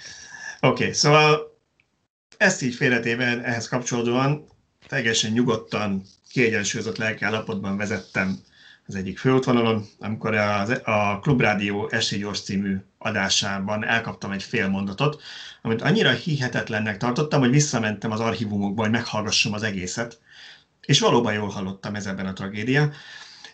Mégpedig annyira jól hallottam, hogy, hogy még azt is jól hallottam, hogy nem valami nagyon elvakult fosszilis üzemanyag hívő mondta ezt, hanem Botár Alexa, a Magyar Természetvédők Szövetségének képviselője, elnök elnézést, én úgy, előttem, úgy, ezt, úgy emlékszem, hogy elnökként mutatták be, de a neten más találtam, szóval Magyar Természetvédők Szövetsége részéről Botár Alexa, aki azt találta mondani, hogy a villanyfűtés, ők nem értenek egyet ezzel a pályázattal, mert a villanyfűtés az nem hatékony, egyrészt, másrészt majd jól az emberek beleragadnak ebbe a drága fűtési formában, és nem lesz rá pénzük, hogy kifűssék a házukat. Aki meg napenergiát termel, napelemet eh, telepít hozzá, ő pedig amúgy is hülyeséget csinál, mert hogy máskor keletkezik a termelés, tehát máskor termel napelemet, nap, napenergiát a napelemmel, mint amikor ezt az energiát felhasználná, mert mondjuk nyáron termeli inkább a, az áramot a napelem, és télen szeretnénk fűteni, tehát, ahogy ő ezt mondta, nem történik CO2 kibocsátás csökkentés. Hát nem sokon múlott, hogy nem vezettem le az autót az útról, és én tényleg csak azt tudom remélni, hogy a hölgy egyszerűen csak tájékozatlan ebben az ügyben, és, és nem azért mondta ezt, mert, mert szándékosan rosszat akar, de hát így gyakorlatilag minden állítás hamis. Vagy hogy úgy mondjam, alternatív igazság. Hogy hát van azért nyilván, tehát uh, valami igazság abban van, hogy ugye a, a napelemes energiatermelés többsége az nyáron keretkezik, Ez amikor nem kell fűteni. Én ezt annyira kiegészíteném, hogy a, a napenergiás csúcsok rendszeresen ilyen március-április környékén szoktak megdőlni, amikor azért még kell fűteni. Tehát van némi átfedés, de Ebben alapvetően igaz. Igen, ebben is van igazság. A, a december-február a, a fűtési időszak legnagyobb energiaigényű hónapjai, azért azok gyengék napelemmel, azok, én is igen, igen, de van valamennyi átfedés azért. Jó, szerintem nem mossuk össze, szedjük szét darabokra, és, és próbáljuk meg helyre tenni ezeket az szét. információkat. Igen, igen, szedjük szét úgy, hogy azért villanyos fűtésből is van többféle. Igen. Tehát kezdjük azzal, hogy, és hogy ezt miért, miért, miért is kaptam fel ezen a vizet, én villanyosan fűtök most már ebben a fűtési szezonban, Szöcske részben elektromosan fűt, úgyhogy mind a kettőnek van ezzel tapasztalata. És hát kezdve azzal, ugye, hogy a villanyos fűtés nem hatékony, ez, ez tényleg egy ordas butaság. Az első módszer az mondjuk a, a konvektor, tehát az, ami gyakorlatilag egy ellenállással fűtünk, ez közel 100%-os hatékonyságú. Tehát lehet azt mondani, hogy az elektromos áram drágább, mint a gáz. Bármit lehet mondani, bár ezek általában mesterségesen befolyásolt árak, amik nyilván változhatnak az évek alatt, de az, hogy a villanyfűtés nem hatékony, az egyszerűen nem igaz. Pont. Százszázalékosan hatékony a villanyfűtés. Mondok meredekebbet. Van több mint százszázalékosan hatékony villanyfűtés, például a hőszivattyúk, vagy például a klímák. Ezekre van, aki 600 százalékot is ír hatékonyságnak, ami elsőre hülyeségnek tűnhet, mert hogy lehet valami több mint százalékban hatékony. Hát úgy, hogy ugye ezek nem egyszerűen elégetik az áramot, vagy elfűtik az áramot, hanem a hőszivattyúval gyakorlatilag hőcserét hajtanak végre a kültér és a beltér között, és ez egy sokkal hatékonyabb forma, tehát több, hő, több hőt tudnak ezzel termelni, mint amennyi áramot ők elhasználnak e, e közben. Úgyhogy én konkrét számot is, hogy tudjak mondani, Igyekeztem kicsit tegnap este kielemezni az adataimat, első szezon, tehát még nem minden teljesen pontos, meg időközben több nappal nem is lett, meg a, meg a házban is változások történtek, de nagyjából azt látom, hogy ebben a fűtési szezonban ö, olyan 2500 kWh ment el fűtésre, eddig most hát azért ebben az áprilisi nulla fokban, vagy ilyen 5 fokban lehet, hogy még egy picit az ember használja a fűtést, de alapvetően én 2500 kWh használtam el. Ez még 37 forinttal szorozva sem, vállal, szorozva sem vállalhatatlan szerintem a, a gázhoz képest, és akkor majd itt át fogunk térni arra, hogy egyébként meg van-e CO2 lábnyoma ennek, vagy nem, vagy csökkene, vagy nem. Egy kicsit a hölgy védelmére kelnék olyan szempontból, hogy az egyértelmű tévedés, hogy a hatásfokát megkérdezi a villanyfűtésnek. Szerintem ő összemosta itt a költségekkel. Ugyanis ha a költségeket számolunk, akkor ha valaki vásárolja az áramot, mert nincs hozzá napeleme, akkor egységnyi hőenergiát nagyjából ilyen háromszoros költségért kap meg. Egyszerűen azért, mert egy köbméter gáz az megfeleltethető olyan 10 kWh energiának, és az ára egy köbméter gáznak ilyen 120 forint, 10 kWh elektromos áramnak meg 370 forint, tehát ott van egy ilyen körülbelül hármas szorzó. Csak éppen azt felejti ki itt a képletből, hogy a pénznek semmi köze a hatásfokhoz. Igen. És akkor térjünk is át arra a részére a történetnek, hogy, hogy valóban, ha ezt én napelemekkel kiegészítem, hogy ez anyagilag is megérje, akkor én szennyezem el a környezetet, vagy nem. Tehát nyilván most attól el kell vonatkoztatni, hogy a napelem legyártása is természetesen valami CO2-vel jár, mert hát semmiből nem lesz anyag. Ezt általában igyekeznek felhozni a napelemek ellen, de hát azért természetesen a, a gázerőmű, vagy a, vagy a nem tudom én, a, a szénerőmű sem a locsolókannából nőként, tehát azt is le kell gyártani. Tehát ezt félretéve, ugye ha azt nézzük, hogy, hogy és talán Laci szerintem mit lehet az a, a, az a pont, egy kicsit kisegítesz minket az adatokkal, vagy, vagy az elvekkel, hogy hogyan egyenlíti ki egymást a termelés és a fogyasztás, mert ugye ez nem egy zárt rendszer, és nem úgy működik, hogy én ezt az idő, idő egyetlen pillanatában lemérem, hogy télen mondjuk én használok, nem tudom én, egy hónapban mondjuk 500 kWh egy nagyon hideg hónapban, vagy 600 arra, hogy fűtsek, és hát ilyenkor nekem a napelemem csak 200-at hoz. Ergo én vásároltam az energiát, amit természetesen kínai erőművekből ide palackokban hozott árammal ö, csináltam, és innentől kezdve én Ne ironizálj, mert elhiszik az emberek. Így, én, én járok Kínába, hozom az áramot így. Sőt, ólomsavas akkumulátorokból hozom, amit utána kidobálok így az utcára. Szóval, hogy a viccet félretegyük, alapvetően természetesen télen az ember több áramot használ, hogyha fűt, mint, mint, mint nyáron, hogyha elektromosan fűt.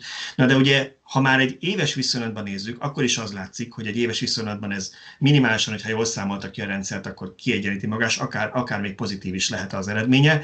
A másik pedig az, hogy amikor én napot, napelemet, a napelemem termel, és mondjuk én nem használok annyit nyáron, azt más felhasználja. Az nem így elpárolog, jó esetben, ha mondjuk nem mint Németországban, amiről hallottunk már pár hónapja, hogy, vagy pár hete, talán Volkswagen prezentáció kapcsán, hogy már egy időben le kell kapcsolniuk az alternatívokat, mert túltermelés van.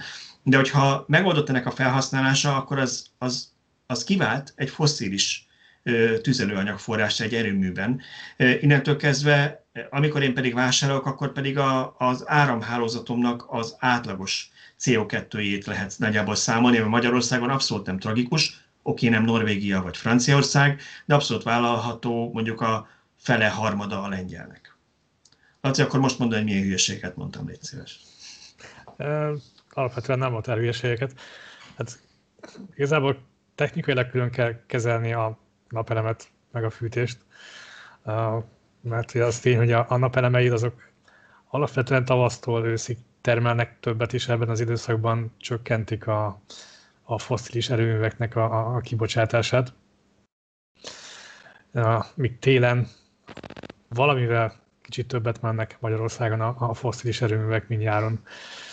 Ha az éves mérleget nézzük egy ilyen rendszernél, akkor hát mindenképpen hozzájárulsz ahhoz, hogy az országnak csökkenjen a kibocsátása, csak nem úgy, hogy te most télen termeled meg azt az áramot, és azt használod fűtésre, hanem hanem a nyáron fognak kevesebbet menni a, a gázerőművek. Hát és még egy dolog, amit az autó kapcsán el szoktunk mondani, hogy ugye természetesen ezt nem úgy kell érteni, hogy hogy ahol aki az erőmű környékén él, az nem ember és nem számít. De ugye nagyon fontos ugye a lokális kibocsátás ebben a szempontban.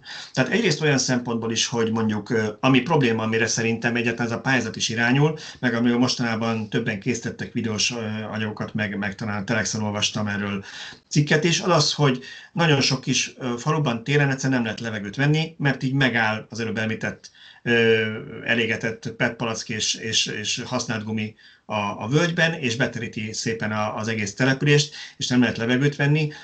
Míg mondjuk tipikusan, hogyha én vásárolom is az áramot, akkor nem ott helyben fogja az erőmű ezt megtermelni, ami nem azt jelenti, hogy az ne lenne mondjuk szennyezés, hogyha fosszilis tüzelőanyagot használnak egy erőműben, de ugye nem ott égetik ezt el, ahol nagy tömegben élnek emberek. Egy. Kettő, sokkal hatékonyabb az energiát megtermelni, úgyhogy ha egy nagy erőműben termelik, mint hogyha 300 háznak a saját kis kazánja termeli, tehát önmagában ez is egy hatékonyabb és kevésbé szennyező formája az energiatermelésnek, ha úgy általában energiáról beszélünk, mint hogyha egyenként kis kazánokat használunk.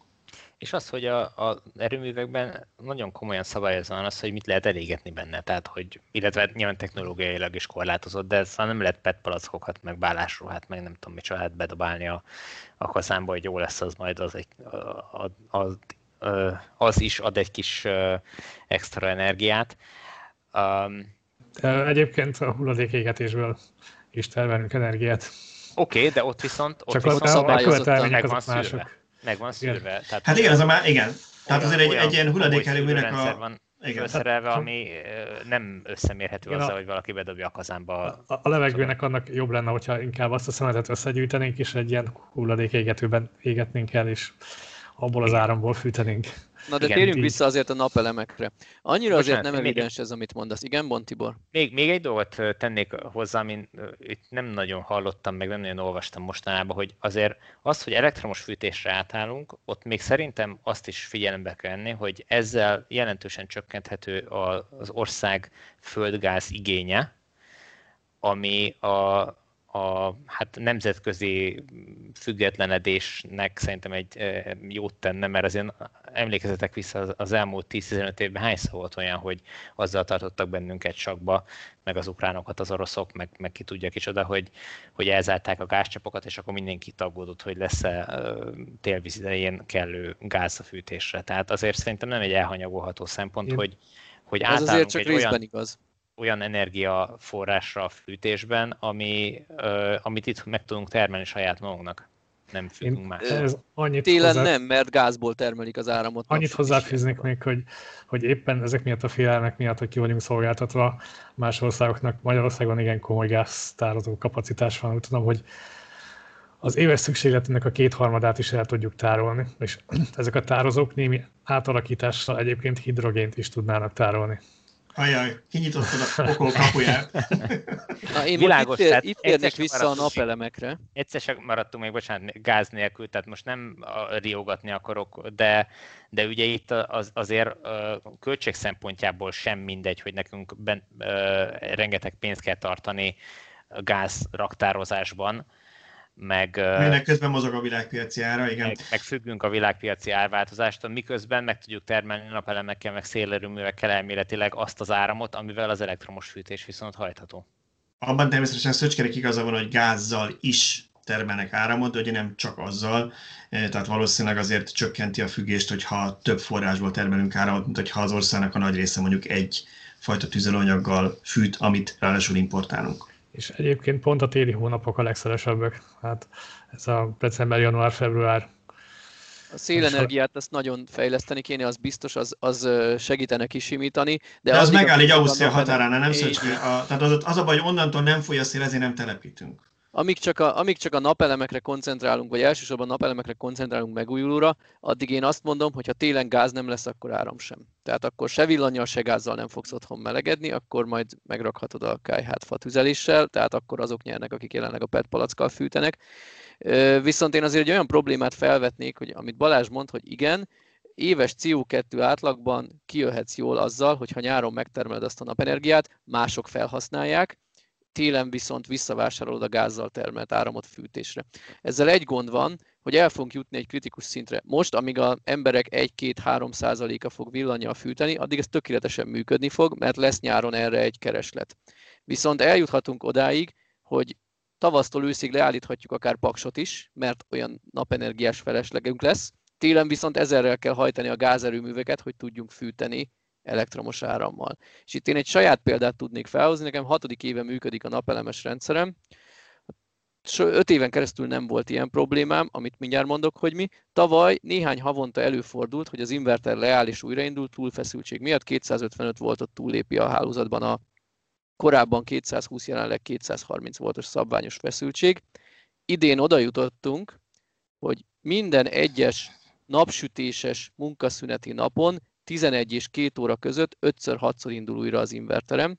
Egyszerűen annyira megszaporodott a környékemen a napelemes rendszerek száma, hogy, hogy túltermelünk. A munkanapokon nincs ilyen probléma, mert akkor valószínűleg lényegesen nagyobb a fogyasztás, és az elviszi a környéken is az energiaigényt.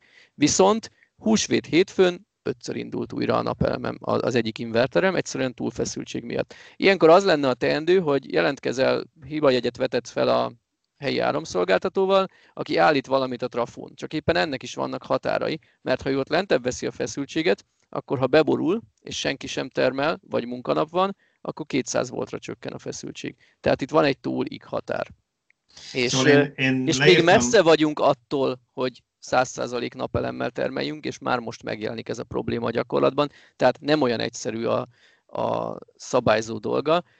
Én direkt teszteltem most ezt az egyik hétvégi napsütéses tavaszi napon, amikor szél is fújt és baromi jól termeltek a napelemek, és azt próbáltam ki, hogy úgy tudom megelőzni ezt a újraindulgatást.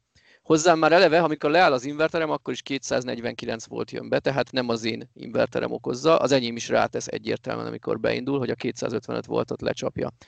Ehhez azt tudom tenni, hogy elkezdek mondjuk autót tölteni. Kíváncsiságból egy több fokozatú hősugárzót bedugtam arra a fázisra, amelyiken a túlfeszültség jelentkezik, és néztem, hogy ha 1 kW-tal fűteni kezdek, akkor 5 voltot, ha 2 kW-tal, akkor ilyen 8-9 voltot csökken a adott fázison a feszültség. Tehát ha én egy 2-3 kW-tal elkezdek autót tölteni, akkor már nem fog újraindulgatni az inverterem. Arra kell ügyelnem, hogy lehetőleg a napsütéses órákban az autóm akujában legyen hely és tudjam bedugni 11-től 2-ig. Szóval én elértem az adásházadba is, és ez remekül átvezeti ehhez a megjegyzéshez szerintem, hogy amit én hiányoltam ebből a energiatámogatási rendszerből, de Laci szól ki, hogyha benne van, csak, csak én nem tudok róla, hogy nem támogatja az akkumulátoros energi, otthoni akkumulátoros energiatárolást. Tehát itt nem arról van szó, hogy akkor aksikat kellene telepíteni, ami három napig eltárja nekem az energiát, de ha, ha akár a, a most elérhető mondjuk ilyen 5, 6, 7, 10 kWh vagy kicsit nagyobb aksikat ö, is támogatnák, hogy ez mondjuk az embernek kelljen több millió forintot kifizetni a zsebből, akkor ez több szempontból is hatékony lenne. Egyrészt ténylegesen el tudnám tárolni a saját áramomat, és ezzel kevésbé járulnék hozzá a túltermelés problémájához. Ezek amúgy is ilyen csúcsok. Tehát itt arról van szó, hogy valószínűleg volt 3-4-5 perc, amikor ez probléma volt, ezért indult újra az inverteret, és akkor ezeket a csúcsokat nagyon szépen kiegyenlíteni, ha a napelem mellé tudnék viszonylag olcsón akkumulátort is vásárolni, ez egyik. A másik viszont az, hogy Visszatérve kicsit Tibornak a gondolatára, és tudom, hogy Magyarországon így a terrorizmus, meg egyéb ilyen dolgok szerencsére nem akar a problémát külföldön. Én, én ezzel tényleg akkor kezdtem inkább találkozni, amikor elkezdtem utazni a világban, hogy mi mennyire szerencsés, hogy ilyen békés helyen élünk. De hogy alapvetően sokkal ellenállóbb szerintem egy országnak az infrastruktúrája, bármilyen szabotás vagy, vagy támadás ellen is, hogyha nem csak központilag nagy egységből ütöttük el mondjuk az energiát az ügyfelekhez, hanem egy sokkal szétszórtabb hálózatunk van, és ez, ehhez, ehhez hozzájárulna az, hogy több kisebb e, magánhálózat is van, tehát magyarul, ha nekem van egy napelemem mellé egy akkumulátorom, akkor én valamilyen szinten részben, ha nem is napokig, de önellátó tudok lenni, ami mindenképpen szerintem jó a szolgáltatóknak is, jobb az ország biztonsága szempontjából, és megoldja ezt a túltermelési gondot is. Ez lehet egy megoldás. Én viszont úgy gondolom, hogy amíg ilyen veszettő drágák a, az akkumulátorok, én ö, ö, jobb megoldásnak találnám azt, hogyha az áramszolgáltatók az ilyen kritikus helyszíneken, mint a, az a trafókörzet, ahol szöcskék laknak, ott a, a trafó állomás alá telepítsen egy, egy szekrénybe megfelelő méretű akkumulátort, ahol amikor túltermelés van, akkor el tudja tárolni az áramszolgáltató az áramot, és amikor viszont este csúcsidő van és lement a nap, nincs termelés, akkor egy darabig onnan ki tudja szolgálni, és akár azt is meg tudja oldani, hogy mindenki tudjon elektromos autót is tölteni. A, hát igazából ez, ez apróság, hogy ezt lakossági szinten oldjuk meg támogatással, vagy az áramszolgáltató kapja erre a támogatást, de valóban ezeket a problémákat kezelni kell, tehát én, én megértem azt, hogy ez probléma lesz. Egyszerűen, ha itt kimegyek sétálni, akkor látom, hogy milyen rengeteg napelemes rendszer települt a környékemen. Lehet, hogy szerencsés helyzetben vagyok, és ez egy viszonylag jó környék, és, és sok napelem lett, az elmúlt néhány hát, évben. Amennyit Teslát láttam a, a múltkor, amikor vittem a motorokat, hát nem, nem meg. De, de egyébként igen, tehát ez, ez egy probléma, és az a helyzet, és az a szomorú ebbe az egészben, hogy ezt már 5-6 éve tudják, hogy probléma lesz, és még mindig nem kezdtek el az áramszolgáltatók Magyarországon azon gondolkodni, hogy ezt a problémát mivel fogják megoldani. Tehát egyelőre még csak a sírás-rívás megy, a megoldásokat én még nem nagyon láttam.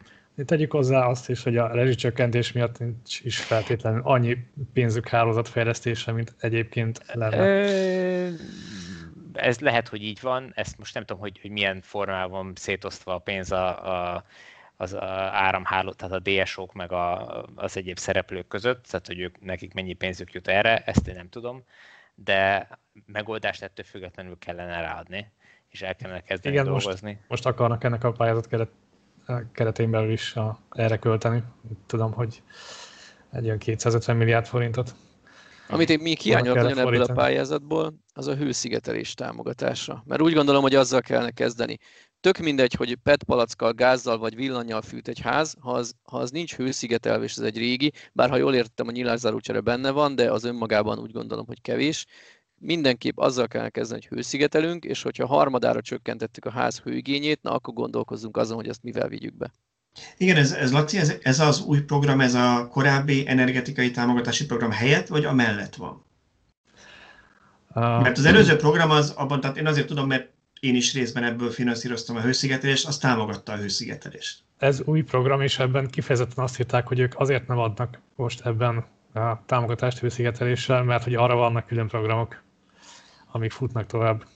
Igen, de, de attól függetlenül az elvekben abszolút igaza van Szöcskének, hogy ne az utcát fűtsük, tehát ha nincs kizárók, hogy az ember több ilyen programban részt venni, és tényleg én ezeket az állami programokat azért tudom mindenkinek ajánlani, mert a pályázat az itt is iszonyat macera és idő és bürokrácia, de a másik programnál régebbi ugye az volt, hogy 10% önrész, és a marad, fennmaradó rész pedig 20 év nulla THM, ez gyakorlatilag ingyen pénz, tehát, tehát én azt számoltam, hogy ha összeadom a gáz meg villanyszámot, ami korábban volt, akkor annyira se jön ki a havi törlesztője ennek.